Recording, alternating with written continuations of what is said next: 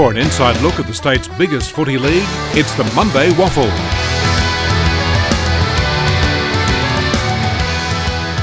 You're listening to the Monday Waffle. I am Tom McCracken. I'm joined by my fabulous co-hosts, Jesse Donnelly Jones, Connor Mallis. Welcome to another week of the Monday Waffle. Finals week two. Fellas, what an unbelievable season of waffle we are getting into again. Yeah, down to four teams now, boys, and uh, a bit flat about South on Sunday. They really blew that game, didn't they? Missed all those shots in the first half, and you give a team like Peel a sniff in that second half, and they got what was coming their way. So disappointing for South, but East Fremantle looking the goods at the moment. Yeah, Sharkies dominated against Claremont, didn't they? But they have a second shot, and they'll be playing Peel this week, which will probably be The Fremantle Dockers. yeah, essentially half the team. Bit of a chip on this bloke's shoulder, isn't there? Yeah. Hey, he's well, got look, two I, chips, I'm just I'm just pointing out the Fremantle's fact that I mean, look, we know Subiaco got done over in 2017, and I feel like it could be a similar story with the uh, the You're other waffle sounding clubs. Like an Eagle supporter here, Jesse, bringing up the past, mate. Look, Yeah, you're mate, right. Doggies, Ah, doggies hey, yeah. had a fair crack, and they had a fair shot. Freo played away. They were over in Melbourne.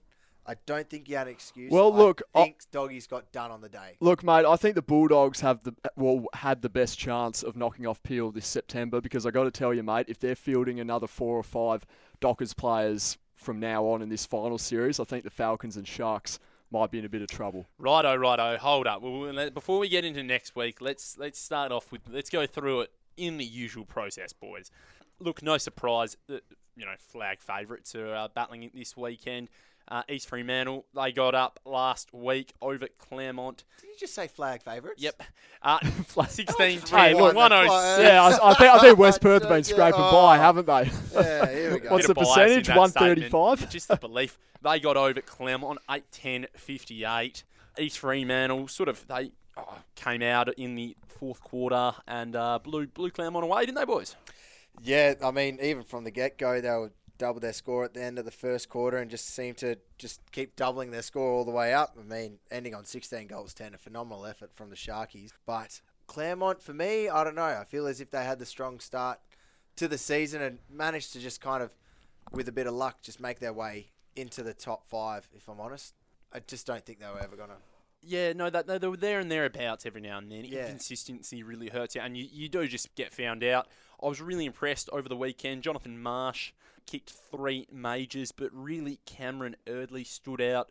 32 touches across the half back, while Kyle Baskerville's his stoppage work was a highlight of his 27 disposals. Yeah, Jonathan Marsh was outstanding up forward, wasn't he? But to your point about Claremont, Connor, I mean they had the lowest percentage in the top five by a long way, and all the other the other four teams they're all you know 130 plus, and uh, Claremont were at 116. So you sort of knew that you know they weren't perhaps being as dominant as uh, as the other clubs were who made the finals. They lost to Swan Districts twice this season. They had a they did fall short against the Bulldogs as well earlier in the season, and they they did struggle against West Perth.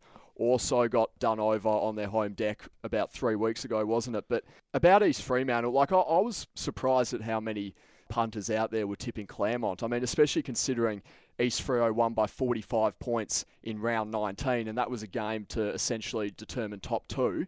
And then two weeks later, surprise, surprise, they win by 48. So it's the, the same story. Yeah, it, it, is an odd one. Um, look, you can't discredit uh, Claremont. They got blown away by a better team. There was still the usuals that were in there. Ben Edwards, 26, kind of without his usual impact though. Friend of the podcast, Benny Edwards, uh, through various relations. But Lachlan uh, Martinez, he uh, tried hard with a game of high of 34 disposals.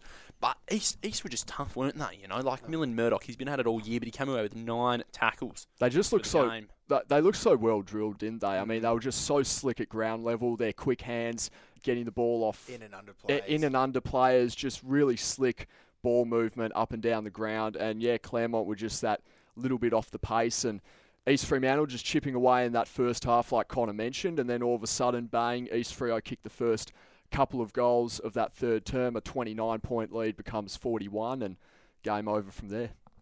Well, I mean, they have a second shot this week, and hopefully um, Claremont do turn it around. It'll be a tough team uh, with Peel of Thunder or to even stay into the finals, but I guess we'll find out this weekend, hey?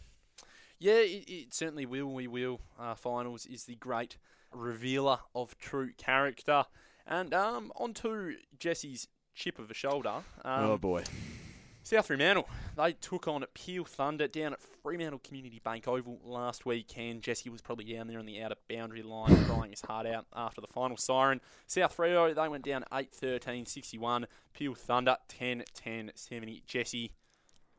Fellas, 13 shots to 7 in that first half. I mean, they should have been up by a hell, of a lot more than 16 points. 4 goals 9 to 2 goals 5. Had 8 shots to 3 in that first quarter. They just didn't convert with their opportunities. They were all over Peel in that first half and, yeah, just weren't capitalising on the scoreboard. Then, you know, how would you be? Peel Thunder kicked six goals in that third term and all of a sudden a 16 point lead becomes a seven point deficit. They clawed their way back in that fourth term. They did get in front at one point. Zach Strom had an opportunity to stretch the lead out to nine points midway through the fourth, hit the post. Peel go up the other end, get in front, and then uh, Sam Sturt sealed it off with a late goal to stretch it beyond one kick margin. But um, yeah, look, I mean, it was just a day of missed opportunities for South, and Sam Sturt too dominant up forward for the Bulldogs defenders. And yeah, I suppose um, Claremont probably a bit nervous now about facing the Thunder. Now I know we said before about how Peel didn't have all the Freo players and like said you can have the chip on the shoulder, but it looks like they're running off the same game plan. If I'm honest, not very active at the start of the match and then switching on at half time and managing to come through and dominate the teams late in that first final. It's a Dockers special, isn't It's it? a Dockers Yeah, special. There's, there's something in that. But um, yeah, look, South are going to be ruining, ruining that first half, Yep. not to capitalise. Like Schloithe was running amok. 18 first half touches. Yeah. You know, he's playing with his own football, basically. It's his Yeah. 200th game too. 200th 200, game yeah, too, up and so about. really disappointed for for Haiden Schloithe there. He's been a great servant of that club for a long time, and Dylan Main just killed it up forward, didn't he? Four goals of his own, but yeah, I've got to tell you, fellas, I think um, really missed opportunity for South. The opportunity to have played Claremont in a in a semi final, who they've had their number these last couple of years, particularly in finals. So yeah, what could have been? Oh, Tears. Yeah, Tears. just You were tears of moment emotion silence. in that. Oh, that's that's that's phenomenal. Anyway, that's No, my rant. That's it. my rant for the afternoon, isn't it? All right, now you're gonna have to go on a bandwagon now because your Souths aren't in. Who are you going? Look, I, th- I think we could be in for a 2017 repeat, boys. I think Peel Thunder, they might. Uh, look, they're going to bring in some extra players now, aren't they? I know you blokes don't want to admit it with your Falcons and Sharks, but uh, I think, you know, Peel, I I think they will beat Claremont this weekend. Um, I think they'll get through to a prelim, and I I think, gee whiz, whoever loses out of West Perth and East Freo I might be in a bit of trouble there. Yeah, look, I mean, bit of a dark horse with Peel of Thunder for sure. Yeah, let's hope that their bodies can hang around for that long. I mean, Falcons have had a week off coming into next week, taking on the Sharks. I feel as if even if Falcons do lose, they've had a rested body at least, and that might take them through. But yeah, if Sharkies lose this one and have to battle out again, Mm. it's just going to be Got to go the long way. yeah the hard road really. Yes. Yeah. There's no rest in between. Worth noting too, if if West Perth were to fall short this weekend, play the Peel Thunder, we all remember that match back in round two, which was three points the difference, if I recall, and just neck and neck all game. Peel Thunder just gave West Perth, you know, all they could handle, and the Falcons hung on for dear life in that one, albeit without Aaron Black, and he'll certainly make a difference. But yeah, both teams they've they've had some close ones against Peel this year. Yeah, they, they certainly have, haven't they? To be honest, mate, there's just been close games everywhere you look through Yeah. the season. Hey, you, you can flick through the, the results sheet and it's a goal either side. Um, who who do you have, Jesse, in Claremont and Peel Thunder? Who which side? Yeah, look, fellas, I'm I'm going with Peel Thunder. I think they'll uh, go back to back. I think they'll get to a prelim. Uh, I, look, Claremont. Look, they're well drilled. They're well structured. East Fremantle were just too good for them last Saturday. I don't think it'll. I don't think their confidence will be shot by any means. I think they'll back their system in, but I think Peel. You know, they've come good at the right time of the year. Big win against Swan Districts to make the finals. Have now had an upset win over the Bulldogs probably a few more reinforcements coming back now, so I'd back Peel to get the win. Yeah, it, it's kind of hard to go past that, to be honest. Like Lloyd Meek, Nathan Wilson, these guys who have had AFL experience was so impressive in the third term. Meek really turned the, the contest around, in my opinion, from the centre clearance. He was just allowing the guys to get hold of the football, and guys like Sturt and Taberner, they, they, they were finishing, you know. And I I just get the feeling a little bit of composure could could pay absolute dividends this weekend. Yeah, a bit more experience, as you were saying, Tom. Um, look, as I was saying before, I don't see. I think the wheels are starting to fall off a little bit with Claremont.